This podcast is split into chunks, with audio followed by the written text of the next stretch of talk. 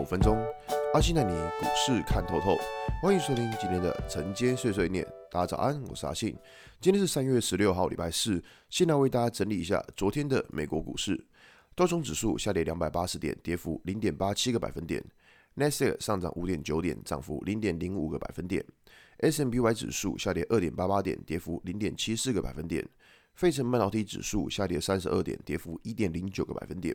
昨天美股四大指数除了科技股的 Next Day 是上涨的之外，那其他都是下跌的，而且跌幅其实还颇重的。那不过虽然说了，我说虽然说美股是下跌的，但是可以看到，其实普遍都留了一个蛮长的下影线哦。那昨天会下跌的原因，主要是在于说瑞士信贷的事件。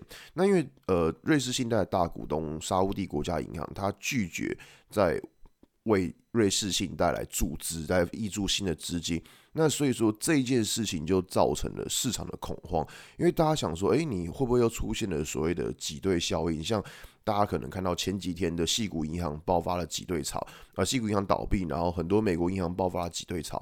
那大家也会想说，瑞士信贷会不会出现类似的情况而倒闭，然后又引发了一次的金融海啸？那其实，呃，以这一件事情来讲，就是瑞士信贷或是西股银行，如果要引发金金融海啸的话，目前其实还不至于。原因在于说，我们从整个金融压力指数来看，其实金融压力指数还不到二零零八年的水准，甚至连二零二零年新冠疫情的水准都不到。所以这个地方，你说要呃爆发变成金融海啸，其实还不至于。那再来就是说，以瑞士信贷的状况来讲，因为会计师他出具了否决报告，那主要是在于说他们认为在公司的管理上是有问题的，但是瑞士信贷的财报也是没有问题的。那我们这样想，如果公司的财报没有问题的话，那按照目前财报。呃，所揭露的状况来说，它还能够支应就是大家的提款，其实代表说这一间银行它顶多会出现就是呃，顶多就是出现比较大的亏损，那也不至于会因为挤兑事件而倒掉。那所以说这个事件，我觉得说，呃，虽然说对于瑞士信贷来说是蛮痛的，因为看可能出现巨额亏损，因为管理失管理的失误出现了巨额亏损，但是还不至于回到倒掉的情况。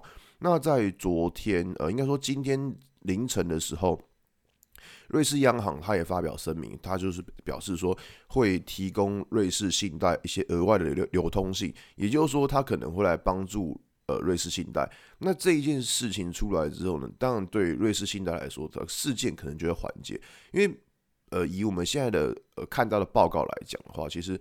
不管是在于呃瑞士信贷的资产负债表的情况，那甚至是在整个银行流通性的情况，都比当时的细谷银行要来的非常好，好的非常多，甚至也比二零零八年。金融海啸情况好的非常的多，所以说其实这一件事情来看的话，应该比较偏向是一个短期的市场恐慌。就如果说瑞士央行真的出来救的话，那应该是救了起来的。所以说以现在的状况而言的话，大概也不会对于行情有太多的恐慌，因为现在从因为是最近连续太多银行发生事件，所以造成市场上的恐慌。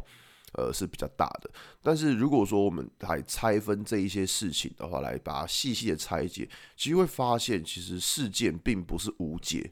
就像当时二零零八年那个真是无解，因为牵扯到全球太多银行了。但其实这一次的事件，呃。凭凭良心讲，瑞士信贷是它够大，但是它并没有牵扯到其他的银行。目前来看是还没有。那目前连瑞士央行都出来救的情况之下，所以这一件事情应该是可以止血。那我们再来从恐慌指数来看，就恐慌指数虽然昨天一度是飙到了，就是大概将三十个元涨了还二十趴左右，但可以看到恐慌指数它是留了一个蛮长的上影线。那我们知道就是。当有事情的时候，市场有事情的时候，第一个一定是看恐慌指数它到底有没有反应嘛。如果恐慌指数一路往上喷，哦，那当然可能真的会有事情。但可以看到昨天的恐慌指数是留了一个还蛮长的上影线。那所以说，假设恐慌指数不要再继续创高的话，那代表说市场对于这件事情，可能他们恐慌也是有限的。所以在现在的情况，我觉得就是不用因为这几件事情。呃，自己吓自己。但归根究底，还是在于联准会他们那种暴力升息的情况之下，大家会担心这些银行到底有没有办法去扛得住这些的挤兑风险。那这个东西还是要看联准会他们在下礼拜的 FOMC 会议上到底要怎么讲。那总之，目前其实有越来越多的。一些投行报告都说了，可能在这一次联准会可能会呃是升息一码，或甚至是不升息。那也有传出可能会降息，那这个不知道。但不管怎么样，其实只要不要像之前讲那种升息两码，那其实市场都还有一些心态跟呃余裕去去应对。那我觉得这种状况是比较好的。所以现阶段就是先等到就是市场可能安定一点，然后不要因为这一件事情而造成一些莫名的恐慌。我觉得这样是。比较适当的操作策略，好吧，今天节目就到这边。如果喜欢今天内容，记得按下追踪关注我。如果想知道更多更详尽的分析，在我的专案《给通勤族的标股报告书》里面有更多股种茶分享给大家哦。